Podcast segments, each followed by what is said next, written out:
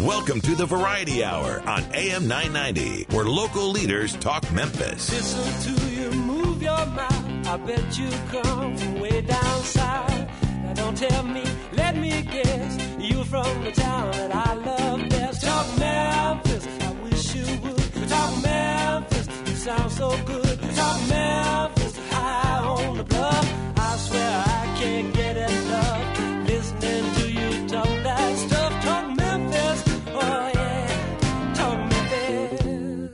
Welcome to Talk Money on AM 990. Now, here are your hosts, Jim Shoemaker and Keith Quinn.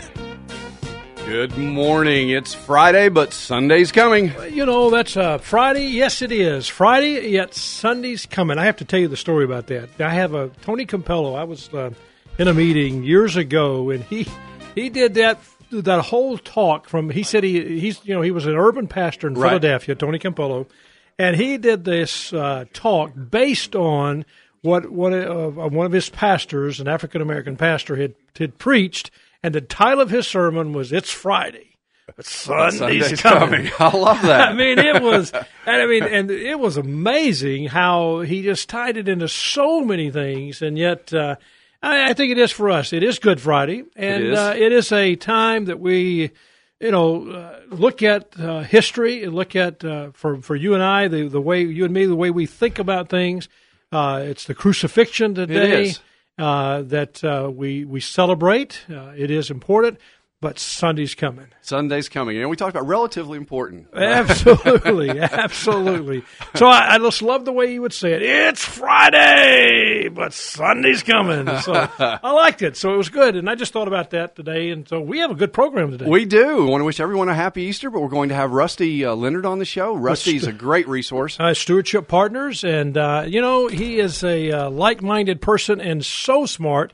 And as you said in the preparation this morning, has that global view because we Really both does, know that's right. where he came from. His mindset is that global view. He's going to talk a little bit about Ukraine. He's going to talk about Russia.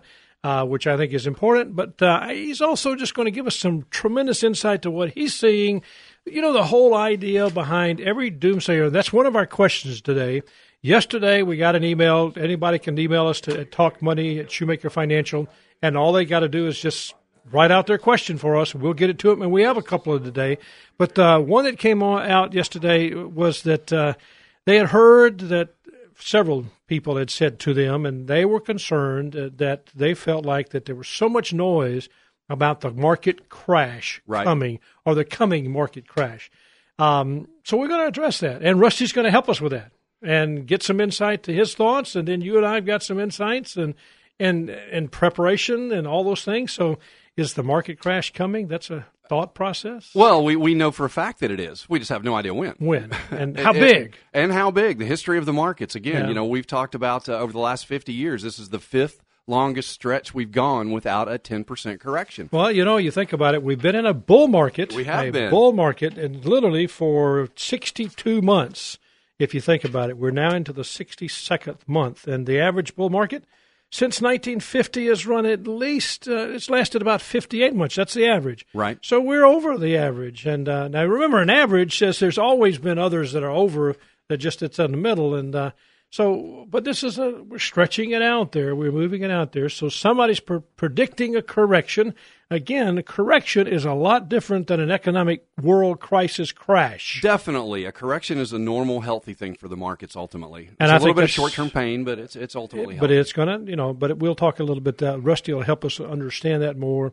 Uh, the markets are closed today. They are closed today. And I Uh, saw another really interesting number. You know, we talk an awful lot about diversification, about not having all your eggs in one basket. Uh, do you know that for the 10 years ending uh, on uh, February 28th in 2009, the 10 years before that, the S&P 500, which has done so great recently, and that's what we remember, right. had lost 3.4% a year for those 10 years up to 2009. Since then, it has gained 1.73% per month per month. per month average average since 2009. so you to, had I'm that trying 10 to calculate before, what that is. You know, let's see, be a bunch. Uh, give me your. 184 Oh, I figured you could do that. That's pretty good.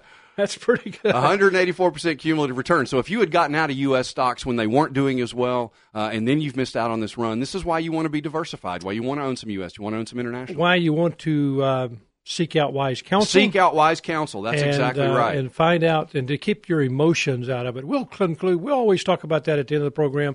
There are seven deadly sins that we talk a lot about. And that that's one of them, chasing the winners. Yeah, chase, chasing what the following the herd, That's chasing, right, getting your emotions involved. All right. Well, I know we've got a great program lined up. We need to get all the stuff that you've got to get out of the way, but I'm looking forward to talking to Rusty Leonard and uh, really get some insight of what he thinks the economy is going to do.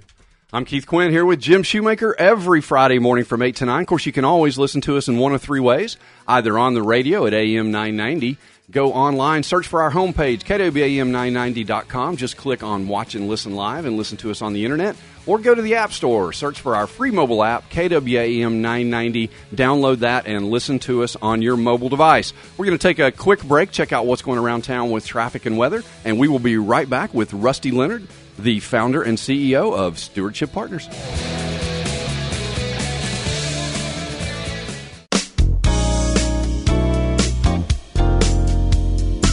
Welcome back to Talk Money here on AM 990, the voice of Memphis. I'm Keith Quinn here with Jim Shoemaker. And we have Rusty Leonard on the phone. And Rusty, we thank you for taking a day out of your busy schedule, but it's Good Friday, and we just started the program with, you know, hey, it's Friday, but Sunday's coming.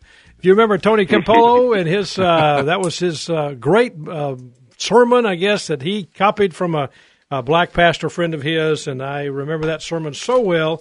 And uh, that is what it is. It's Friday, but Sunday's coming. Welcome to the program, Rusty. Well, thank you. Glad to be with you. And uh, yeah, I come from uh, the area. I, I live in the area that Tony uh, is in as well, and I've had opportunity to hear him personally over time. Over the Over time, the time, it's right? great. And uh, just a great, uh, great memory for me. And Rusty, I know you just celebrated an anniversary, so we wanted to congratulate you on that. 30 years, I believe. That's right. Thank you very much. Yeah. Yeah, well, that's pretty good. Uh, you know, he's still a young guy. That's right. He's still a young guy.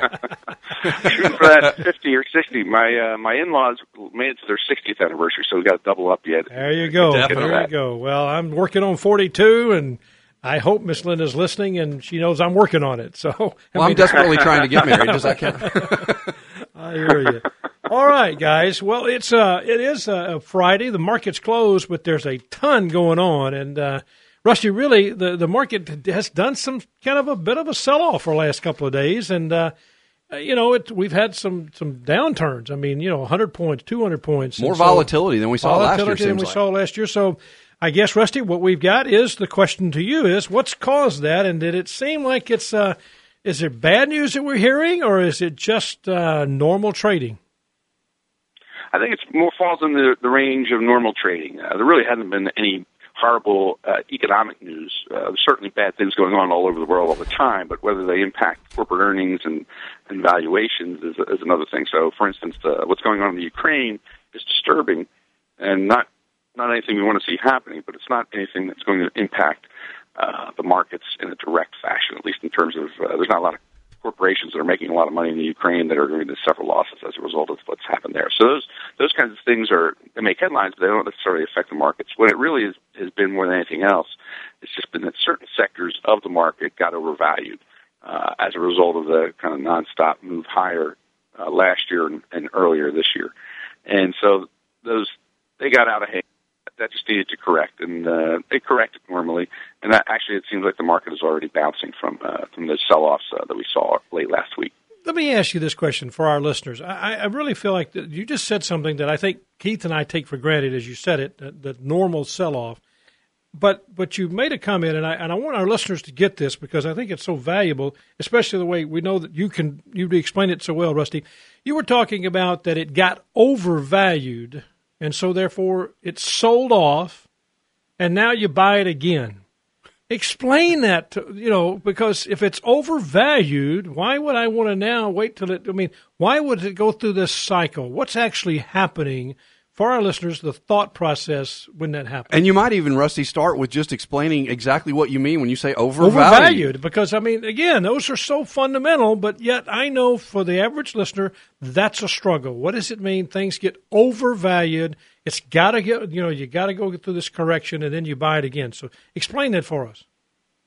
Yeah, uh, what has happened is because there's been so much uh, upside in the market, uh, that attracts you know the it gets the emotions going, it gets the the blood flowing in a lot of investors and probably what I should say is speculators, uh, short term oriented investors, and so they start overcommitting, and they start uh, they say, gosh, well I, I made you know I made X percent yesterday, and if I put twice as much money in today, I might make twice as much money, and then you know that goes on and on and on, and it pushes stocks up to to levels that. uh at, at some point people who are more longer term oriented and say, gosh, these people are pushing these stock prices to high levels. I think I'm going to bail out right now because this is kind of silly. And that didn't really happen for the whole market. It really just happened for segments Sectors, of the market. yeah. So for, for instance, the biotech stocks kind of went on this uh, straight up run. And there were companies like Tesla, the new uh, auto company that, that makes electric cars that are really fancy and nice. Uh, that stock had gone crazy. And several others, and a couple other sectors as well, had been the focus of attention, you know, cloud oriented stocks and uh, some things like that. And they had all gotten crazy. There had been a focus of attention on those those areas, and uh, they gotten over overpriced and looked kind of bubbly.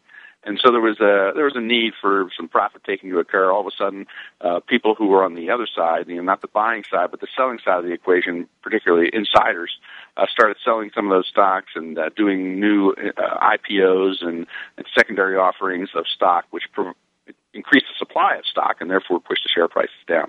Again, all very natural uh, phenomenons. These things happen all the time in the markets. It's just the nature of the beast but uh, it, it affected those sectors pretty badly. Uh, some of those biotech stocks were off 20%, and the big right. big tech stocks were also involved in that. They were off 15 or 20%. But the average stock was probably only off 3 or 4, maybe 5%. Because they weren't as overvalued. And I think that's a great point in saying it's the nature of the beast. And I think that's what sometimes people don't realize when they see these these sell offs or temporary sell offs in the market, and they think there's something intrinsically wrong with those companies, uh, and it's not. It's just a function of the normal way the market uh, you know comes to a fair value. The, the market breathes, and it does that. Rusty, we've been one of the questions that we get, and we got this recently, and anybody listening can always ask a question on the program.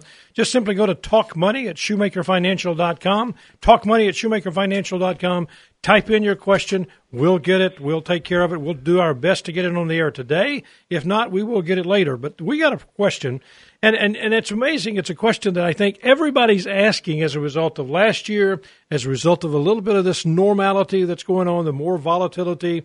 We hear a lot of people, the experts, and, and I'm thinking of one right now. That, that one of our guys in the office spends a lot of time with, way too much time with. I'm Throw the gonna name give- out you know, not going to give any questions, but I got a dent in my car the other day. That's, uh, but but uh, a lot of experts that are warning and this imminent disaster. I mean, we're going to have a crisis. In fact, we introduced it kind of in the earlier part of the program. This crisis, not just a correction, but I'm talking about the word is great. Imminent disaster about the markets. We've heard that for the last several years, and it's uh, pretty much saying it's going to happen. It's going to happen this year. It it seems like it's pretty foolish, but again, is it coming? I mean, what do you think? I mean, is it never seems to go away, but everybody's talking about it. So, is there a chance they're right? Uh, there's always a chance they're they're right. I've always said that you know the Lord at any moment can you know pull the rug out from under the market if he chooses to do so. And uh, He is in charge. right? right, He he's in in charge. charge. So anything can happen, and you have to you know. And there's certainly uh, you know, good reasons why you may want to pull that rug out from under the Absolutely. market, as we all know. Absolutely. But uh, so, but the fact of the matter is, these predictors of doom and gloom have been wrong. Uh, the, the economy is getting better, and they never point to those statistics. It's uh, quite amazing. Uh, you know, they, they point to the fact that the, the economic recovery has been slow, which it has been, but it's still recovering, and it's been recovering for quite some time. Uh, and things are moving in the right direction, not in the wrong direction. One of the things that you don't hear about much at all from the doomsayers is that the budget deficit has, you know, really come from over 10% of GDP down to what is predicted to be less than 3% of GDP, which is kind of a normal budget deficit and certainly nothing scary or, uh, you know, leading to impending doom. Uh, so you, you've seen uh, the markets go, you know, up a whole lot since the crash. Uh, and all during that period of time, you've had these guys screaming and wailing and gnashing their teeth about imminent disaster, and yet it's not, not happening. And frankly, in the U.S. right now, uh, it looks pretty strong. If I, was, if I was to see imminent disaster, I'd see it more more likely in uh, you know China or Japan or even Europe than I would of the U.S. at this stage. And Rusty, one of the other things that we look at, you know, some of the numbers we see, we always talk about the consumers as you know driving seventy percent of GDP. Uh, but we were looking at uh, you know some numbers that came out from J.P. Morgan and their guide to the markets, and they were talking about the consumer balance sheets uh, and the fact that we've improved so much from the you know even from the peak in 07 when we were basically eighty three trillion dollars to almost ninety four trillion now. Isn't that another part of the really good uh, story for the U.S.? Yes, and underreported as usual, right? I mean, uh, the doomsayers never talk about Never that. talk but, uh, about that, right? by virtue of uh, banks writing off bad loans, uh, consumers, you know, calming themselves down a little bit. That's one of the reasons why the growth has been so slow. Is they said, well, maybe we ought not to spend so much and try to save a little. So uh, all those things have combined with a couple other things going in, in their favor, and all of a sudden, the debt payments as a percent of uh, disposable personal income have dropped dramatically, and that sets up the consumer for you know better buying in years ahead. So again, it's something that is uh, provides some kind of um, stability to this, the current situation rather than imminent disaster. And so, so I think uh, you know the the warnings and the disaster commercials and the gold and you know the, the central banks pumping out money commercials, all that kind of stuff. Uh, I think you know those things are there's there's reasons to be concerned about some of those things, but pro- perhaps not as uh, overly concerned as they try to get you going on those commercials. Well, So I I would just I'd advise the average person just to you know chill out and recognize that there's a really a lot of good news happening as well as some of the bad news that they see you know bloviated over the airways consistently. Well, I think that's probably one of the best things you could say is just uh, chill out. Chill I, I out, like, right. I like the idea Yeah. of chilling out. You know, one of the things, and we're going to take a break here, but one of the things that you've you've mentioned earlier, a book called Flash Boys. I've got the book. I have to admit that it's sitting on my desk. It's been there about a week and a half.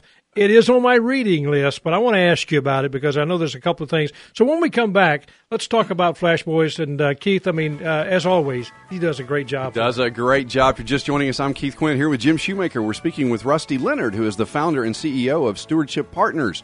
We're going to take a break to go to Charles Osgood for the Osgood file, but stick around. We'll be right back with Rusty to talk a little bit more about what's going on in the economy and what's going on with the Ukraine and Russia.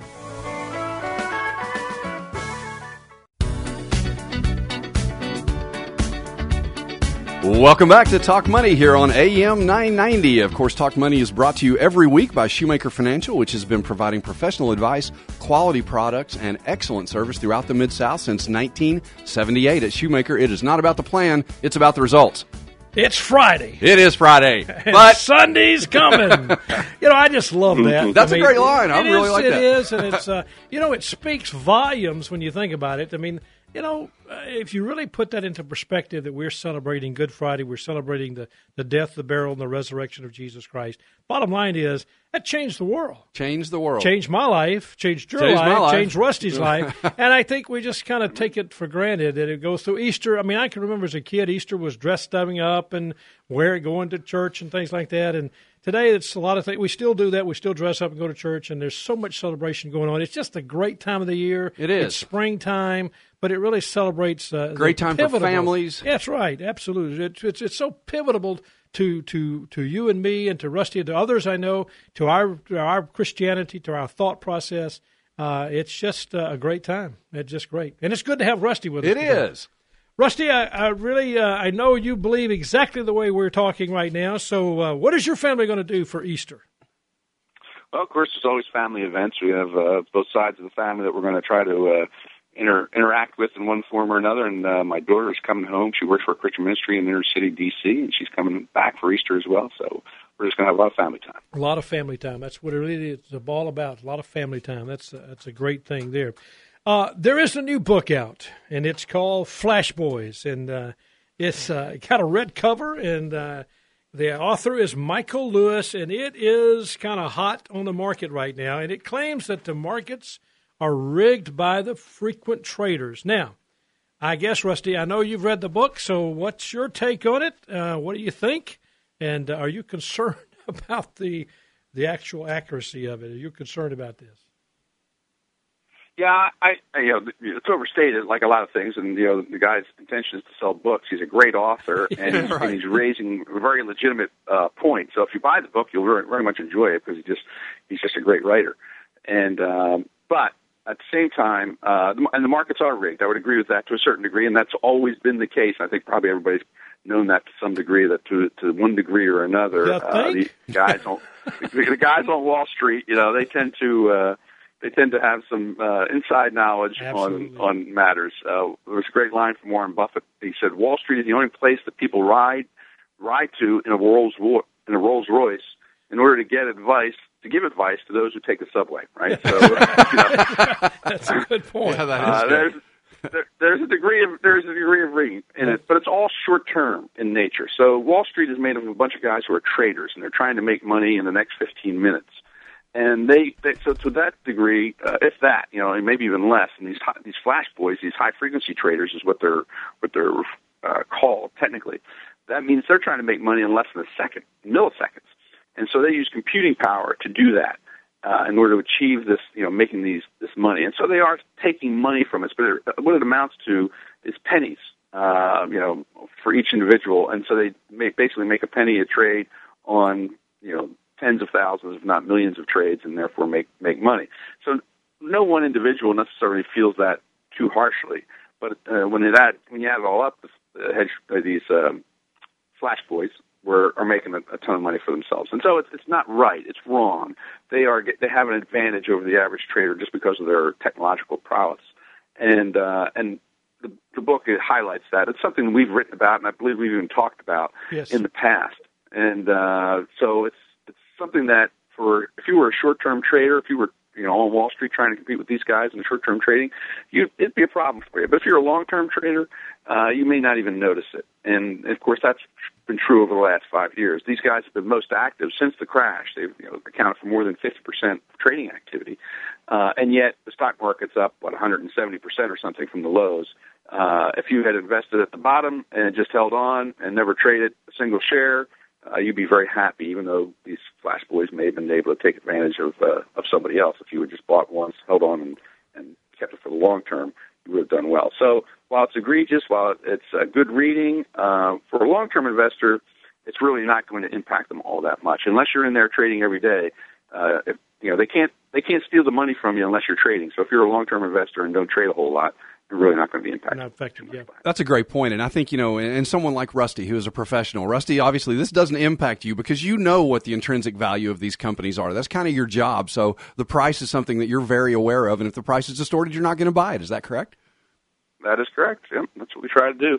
So it's uh, it's something where you know it's an irritant. Uh, it shouldn't happen. It should be outlawed, and or the level, the playing field should be leveled. But uh, and I think that's actually in the process of happening. All of a sudden, because of this book, I would have to say, you know, we've written about it and talked about it in the past. Uh, nothing nothing happened. And I just sit there and marvel at the fact that the SEC uh, would allow this to happen. Uh, now, and the SEC I'm talking to is the Securities and Exchange Commission, not the Athletic League down there. Right. down And, uh, I have to explain that to Art, though. I mean, he's a big SEC fan. Good point. So they they're finally getting on the ball as well as a bunch of other uh, oversight and regulatory bodies, and I have a feeling that uh, it's going to be much less of a problem in the future. Yeah, much less. Number. Uh, one of the things that Keith has informed me that he did not pay his taxes this year, so uh, uh, hey, I, you know, just wanted to let the IRS know that I am follow, following the letter of the law. I filed my extension, and, and you know, in plenty of time. And plenty of time. There you go. Well, it has been that week that At least was several either hours had to before the pay deadline. taxes or file the taxes or we filed the extensions. And you know, it seems to me as you look at it uh, that I mean that's what we're supposed to do is pay taxes. But uh, how do you feel the U.S. economy is doing? I mean, I, I've read recently that if you look at the you know the last, we've had about a three point seven percent GDP on average, basically for you know seventy five years. And if you look at that, that's kind of what we expect. Now, we haven't had that. I mean, we haven't reached three point seven percent uh, since two thousand four but yet we seem to be doing okay as an economy. So, from the taxes to the economy, your take. What you think? Yeah, you can all, you can feel a bit grumpy about paying taxes. Obviously, that gets people in a bad mood. If you had a if you had to write a check to the government, unfortunately, uh, many people uh, don't. They get money back, so that's nice. That you know lifts your spirits a little bit. But uh, when money goes into the the government's coffers, uh, obviously, it's helping the, the income statement and the balance sheet of the government to some degree. Now, the more the income statement than the balance sheet at this stage of the game. So the government's actually doing much better. I mentioned earlier that the deficits have been reduced from over 10% of GDP down to less than 3% or on target to go to less than three percent in the coming uh, couple of years. Uh, that's a very positive development. Those kinds of deficits are, are not ones that are going to disrupt the economy or undermine it in any uh, you know any any really serious fashion. We'd obviously like to see the, the government be in surplus again, but that rarely happens, as we know. And as long as the economy is growing reasonably fast and we keep the, the, the deficits at small levels as they are right now, uh, we'll be fine. We will, in fact, we may see that the overall debt the U.S. economy has declines as a, as a percent of the GDP. And uh, you know we're seeing it flatlining anyway. So again, a lot of those doomsayers were saying that you know debt's going to go through the moon. Where you know they throw out numbers that are not actually true when you look at them more closely. And um, you know it's it's just not as bad as it looks, and it's looking pretty good. So Uncle Sam, his his situation has improved quite a bit, and that's one of the reasons why the markets have done so well over the last five years. He's gotten his act together, believe it or not, and uh, his you know, he, he could get a lot better. I mean, there's lots of room to. There's still fat on this uh, Uncle Sam. He can get to the gym and continue to work out.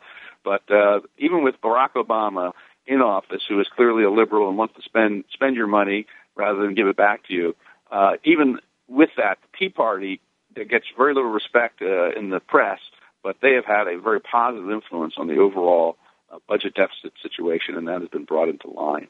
And so you know, it's looking pretty good. There's yeah, there's not there's reason to, to make it look better. Obviously, you and I would love to see things improve even further. But the fact of the matter is, we're not at some crisis point right now. Well, and Rusty, I don't know if I agree with you because Barack Obama is a liberal. I have heard him say he is not an ideologue. So you know, he's not an ideologue. He said it. So you know, he, he can't be that. Oh, here we and go. before we, you just got him started.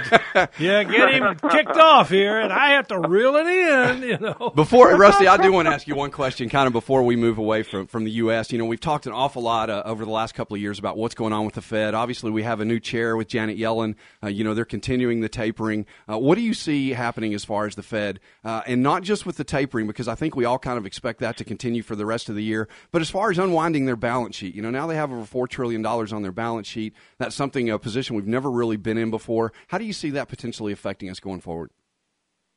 I think uh, as long as the economy grows at a normal rate, I don't think they're going to touch that. I think they'll just let that those bonds they've purchased mature over the next 30 years, you know, uh, slowly over time, and won't replace them. And so that there'll be, you know, very little impact on the economy. Now, if the economy starts growing too quickly, they'll use that as a policy tool. They'll sell some bonds off, raise rates that way, and slow the economy down so it doesn't overheat. So it's basically uh, giving them another tool to use if they want to or if they need to. And uh, I think they're pretty smart, and they've handled the situation pretty well. The Fed, you know, comes under a lot of criticism, but had they not done the things, Ben Bernanke hadn't done the things that he, he had done, we'd be in a whole lot worse shape than we are right now. And if they if they can uh, stick the landing, so to speak, and so far they're doing a reasonably good job on that, uh, we should be okay. You know, I think that you say that so so I think accurately because it is another tool in their quiver of tools. It doesn't mean they have to go ahead and raise rates as rapidly as we've seen that steer stepping right. where it just jumps, jumps, and jumps. So the reality is we, we're setting with some things to control the economy as we see it begin to grow because that 3.7 number says that we still got a quite a bit of, of momentum to grow to that number to get to the average. So I, I, you know, I want to listen to a lot more to Rusty. I've got a couple of questions we still haven't got over to overseas, Europe, and and Putin and things. So when we come back, that's where we'll start and uh, try to get him out of here on a reasonable time. I'm Keith Quinn here with Jim Shoemaker every Friday morning from 8 to 9 on Talk Money. Uh, please stick around. We will be right back with Rusty Leonard to talk a little bit about what's going on over in Europe. But right now, let's go to Rebecca Brazier for a Mid South History Moment. Welcome back to Talk Money. I'm Keith Quinn here with Jim Shoemaker. We're speaking with Rusty Leonard. Trying to get past the music today. I mean, Art's got his weird stuff going on. I mean, what's I the know. deal? you know, I mean, boom. I mean, it's. I got to, you know, we may need to talk to him a little bit later, you know, as if we have any control. Right, I, I was going to say, you know. but it's always to know that he's back there, you know. That's important. Rusty, one of the things that I, I feel like that's so important is we, as we think through this Europe has been, I mean, we've talked about this many times on the program with you before. Europe has been in the headlines for at least five years, but it seems to be on the mend. I mean, the crisis that we talked about a couple of years ago seems to be better, but I can't say that, you know, that things have improved. I guess I really would like to get your feel about Europe and China uh, Japan. Uh, what's your what's your take there as far as you know the the developed markets, the the international side? Yeah, the developed markets, um, in particular Europe, uh, is definitely on the mend. It's it's kind of like the U.S., a, a slow growth pattern.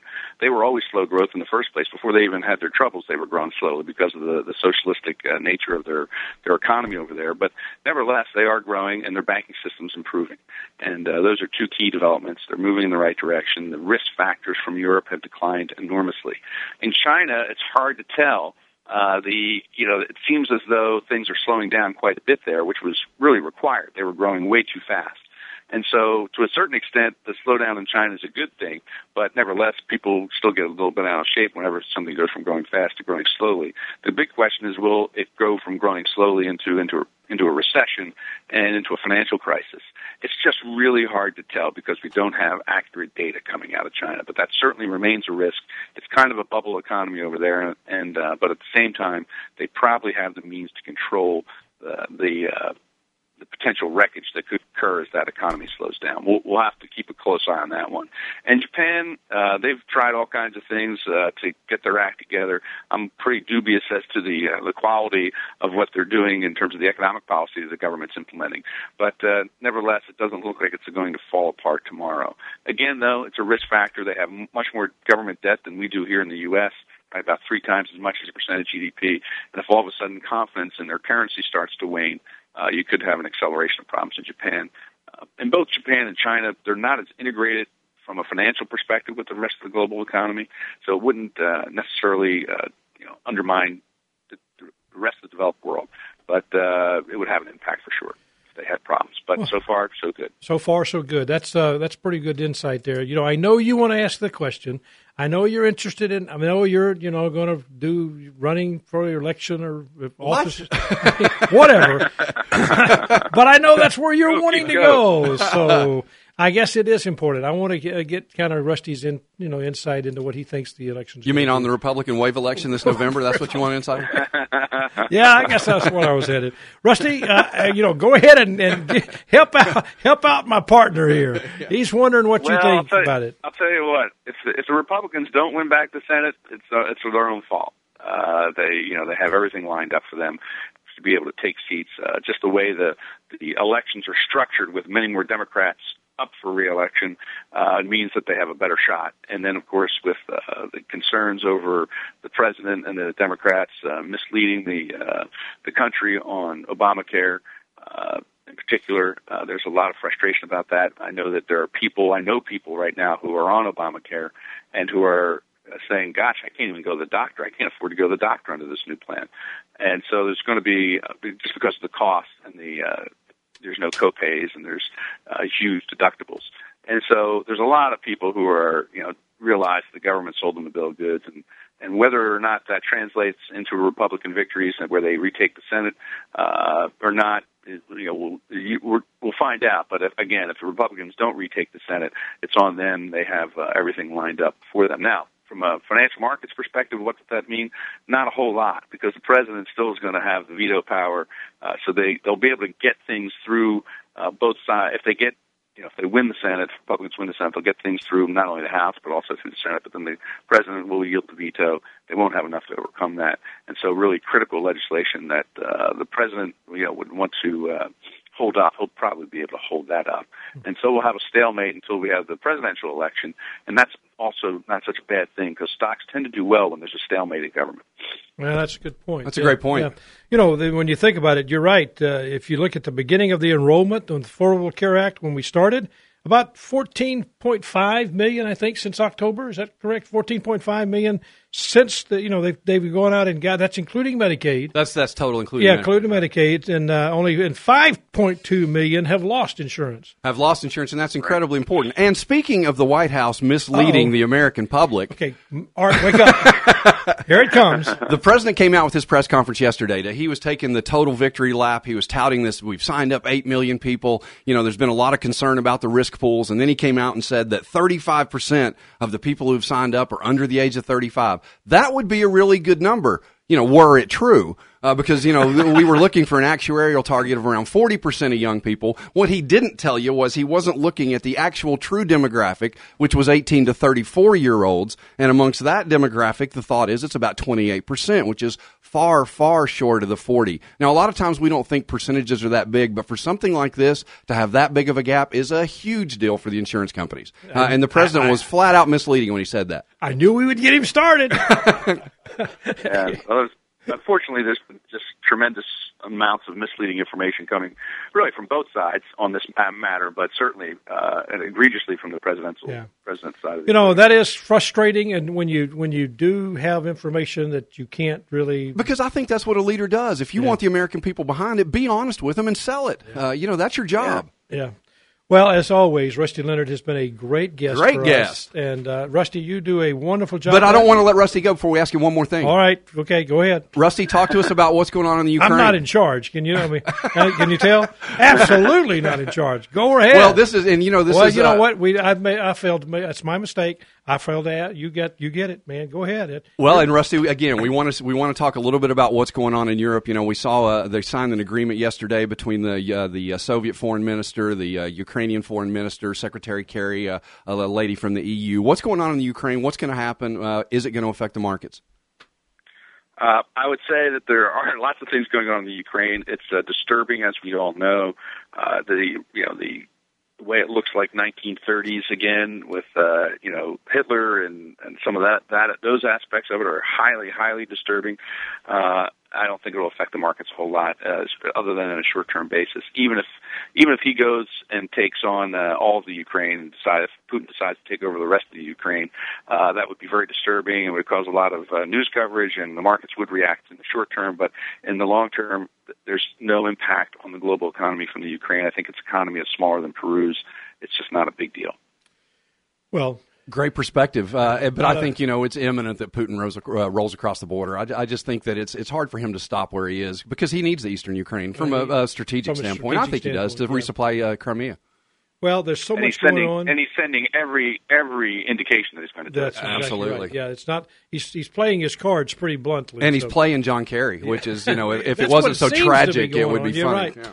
Well, as always, Rusty Leonard, uh, founder and CEO of Stewardship Partners, uh, and, a, and a great person, a great you know friend of ours, has always done a good job for us and gives us great insight. I hope our listeners see the value of what he does. And I think they do. I, you know, I know we get a lot of comments when Rusty's on the program that Yes. they come back to us and say, "Hey, he explained something I didn't understand it." What he does is he cleans up a whole lot of what we heard on the media yesterday. So Yes. everything from the crisis that's going to occur to Flash Boys, and I think that's a. That's a, you know, you could read that Flash Boys. You could really think that's a different type of book. now that I think about it, I had not thought of that. I, I will, I'll admit I'm that sorry. has not crossed my it mind. just went through my mind. I don't believe I've admitted that on the radio, but you know, I forget this is radio. Wow. All right, guys. Oh, my goodness. Happy. Easter, Rusty. Have a great And weekend, the same man. to you. have a great Easter, Rusty. Okay, you too. Thank Okay, you. Guys. Thank you, sir. All right. Well, you know, what can I say? I mean, uh, it's live radio. That's I right. need to, I need to control that, I guess. Work a little bit on that filter. I really can't believe I said that. Oh my goodness! What a day! What a day! It's going to be a great day. It's already started out to be a great day. Hey, you know, it's Friday. it's Friday and Sunday's coming. amen and amen. You know, one of the things that we did, we had a question, and this was a serious question because the person was saying, I, "I'm, you know, retiring," and and I understood this when they said, "and I got my house payment."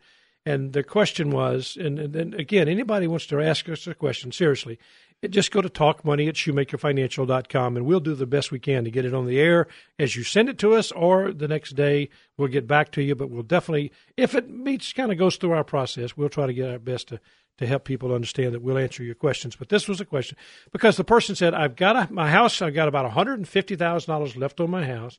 They had a certain amount of money that they had for retirement and their IRA and their 401k. Right. And they had a defined benefit plan and they were concerned about paying their house off. And so we legitimate question. Yeah, it was a great question. They said, should we pay the Right. house off? They were in their late 60s. Right. And, and going to retire. I mean, I'm talking about no more work. and uh, should they pay their house off? So we went through the process, and I think it's important for our listeners to get this. The process was not just a quick yes or no. The process was if you've got a debt, can you pay the debt? And they were paying the debt.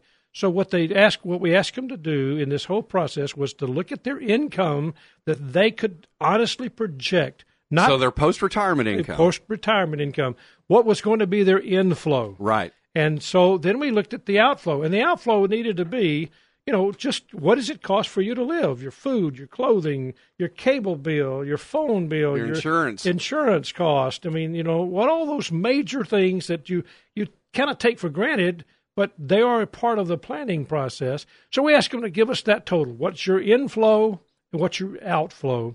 And we took the debt and then said, okay, two things that you can do with this. You can take the debt and break it down and say, I'm going to pay this for another five to 10 years. They actually owned about eight more years on it. So the reality was that uh, we would do that, and uh, and we'd do that. So from that standpoint, so when we get through with this break, I'll come back and tell you exactly how we walk through this. Okay? That sounds great. We're here every Friday morning from eight to nine here on AM nine ninety, the voice of Memphis. Stick around, and we will be right back.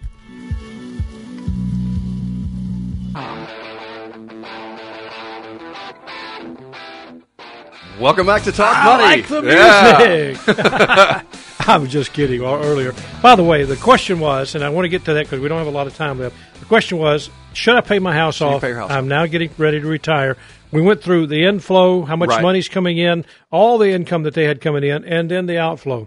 In this particular case, the debt, part of the outflow, if we paid it off, we had to take money out of their money that was creating their income.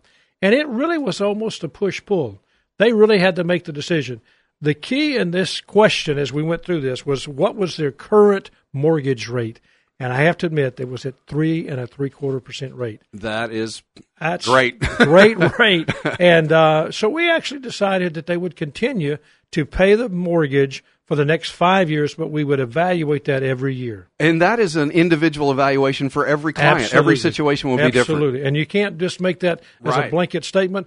Obviously, in this case, they felt they could do it that way. There's been other people that asked that question, and we've said, oh, let's absolutely pay the house off. But when you say it that way, it is an individual decision, and Right. it's an emotional decision, and it's about whether or not, how do you feel about it? Just make the decision based on what says in the heart. I think that's great advice. You know, one of the things we have to say, and we want to make sure that everybody understands that the views and opinions that Rusty expressed in his thoughts are not something that we always agree with. Right. We always feel like that what he's saying is not, pre- you know, not presented on behalf of us, Shoemaker Financial, or Securian, our broker dealer. You know, we're a part of a group. And we have to be careful what we say, but We do. Rusty is a, a valued, valued uh, contributor to the program. We appreciate what he says, but it was just everybody understand. We're not affiliated with Rusty. He's not a part of us, and we're not a part of him. Yeah, we don't control what Rusty no, says. and, and so I just want everybody to know that we thoroughly enjoy him being on the program. But don't always take everything that's said. Past performance is never an indicative thing of the future. So Well, I would just caution anyone to take, uh, you know, to really come up with an investment strategy based on things we talk about. You know, you really need to sit down with a professional. You need to figure out your time horizon, your tolerance for risk, all the things we talk about. all the things uh, we when you look about, at how to and, set up your just investment. make sure that you're you're not just jumping on what the media says. Yeah, that's you back to the seven ad- deadly sins, right? Exactly. You seek advice and you spend the time, the energy, and the effort that you need to. And and I hope that everybody understands that's critical for for what we do. And uh, good, wise counsel. That's a biblical perspective. It is, and from planning, you know, always if you do the work on the front end, that means it gives you peace of mind on the back end, and that's what we're trying to accomplish. Well, you know, I want to tell you this, man. It's been a great day today. I've enjoyed I do this. Want you to have a great Easter. I want you to do the same. I know you got some people coming in that you're going. I to do. One of my best friends is coming into town. We're going to hang out a little bit. Well, that's uh, that's yeah. great. You have a good Easter. Tell your mom and dad I said hi. I will certainly do that. Thank you. We've had a great show today. I want to thank Rusty Leonard, the CEO of Stewardship Partners, for all of his insights and advice. Uh, Art Frederick, our program director. Francis Fortner, who is our guest coordinator. Jeff Long, our compliance officer. Drew Johnson, who does such a great job writing our Mid South History Moments. Rebecca, who does a great job reading them. I'm Keith Quinn. I'm Jim Shoemaker. Join us next week. We'll help you make the most of your money. Jim Shoemaker and Keith Quinn are registered representatives and investment advisor representatives of Securian Financial Services Incorporated, securities dealer member FINRA SIPC, a registered investment advisor. Shoemaker Financial is independently owned and operated.